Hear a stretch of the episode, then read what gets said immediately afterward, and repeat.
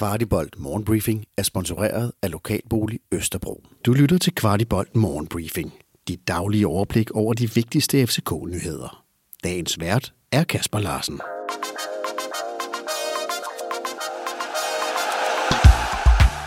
Torsdag den 20. oktober. Denne udsendelse indeholder ikke noget omkring pokalkampen mod Hobro.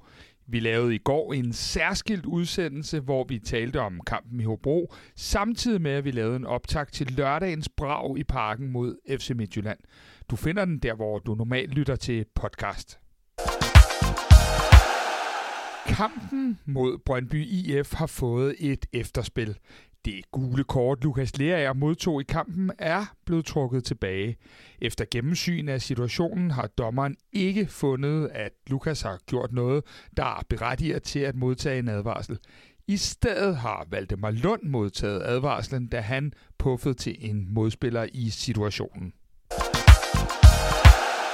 Og det er da næsten ikke en rigtig torsdag, uden at vi lige har lidt nyheder omkring Thomas Delaney og et eventuelt skifte til København. For det spanske medie La Razón meddeler, at Sevilla allerede er i gang med at finde afløseren for Delaney. Angiveligt har de kastet deres kærlighed på Joao Gomes, en 21-årig spiller fra Flamengo i Brasilien.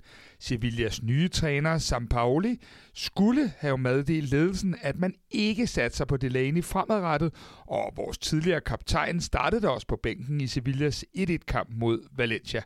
Som vi hørte, er det en case, FC København gerne vil have lukket før VM, og men at det selvfølgelig bliver svært.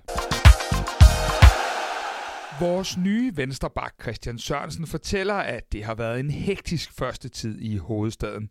Til tipsbladet beretter han om, at det har været godt gang i den, både med flytning, trænerfyring, samt at adoptere en for ham ny spillestil. Han fortæller også, at han var overrasket over, hvor professionelt et setup der er i København. Han er virkelig glad for at have fået denne chance i en relativt sen alder, og ydermere glad for at have prøvet at træne under Jakob Nestrup igen. Sørensen fortæller også, at han er fuldstændig afklaret med den konkurrencesituation, der er i hovedstaden, og han allerede var bekendt med, at det var en klassespiller, der optrådte på hans position, da han ankom, og at det er en del af præmissen ved at spille i så stor en klub som FC København. Sørensen selv anser der også Victor Christiansen for en kommende landsholdsspiller for Danmark.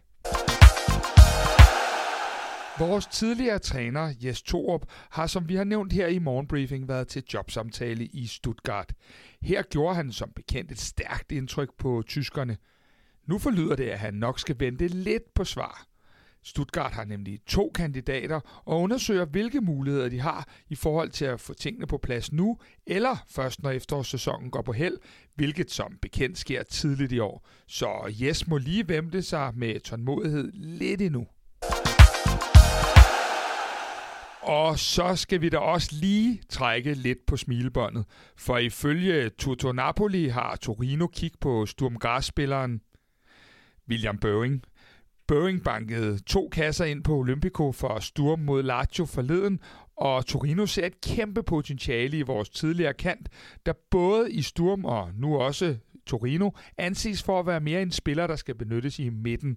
Og grund til at indlede med at sige, at vi skulle trække lidt på smilebåndet, er jo, at ja, vi har hørt det før med Rasmus Højlund, der også havde destinationen FC København, Sturm, Italien. Denne historie følger vi meget nøje videre i forløbet. En anden af vores tidligere helte, nemlig Jonas Vind, kom end ikke på banen, da Wolfsburg spillede sig videre i pokalturneringen med en 1-2 sejr mod Braunschweig. Vind, der for nylig er kommet tilbage efter en skade, har ikke mange minutter i benene, før den endelige VM-trup skal udtages, og det har desværre været et lidt kedeligt efterår for vores tidligere stjerne med skade, trænerskift og nu altså et stykke vej til startelveren. Og så er der jo kun to døgn til kampen mod FC Midtjylland i parken. FC København meddeler nu, at såvel sektion 12 som hele C-tribunen samt familietribunen nu er fuldstændig udsolgt.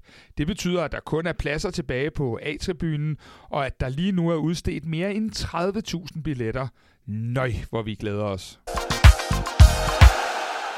Og så slutter vi lige programmet af med at gentage opfordringen om at mødes med Kvartibold for jer, der tager turen til Sevilla. Vi vil være at finde på Plaza Alfalfa på mandag aften fra et sted mellem 21 og 22.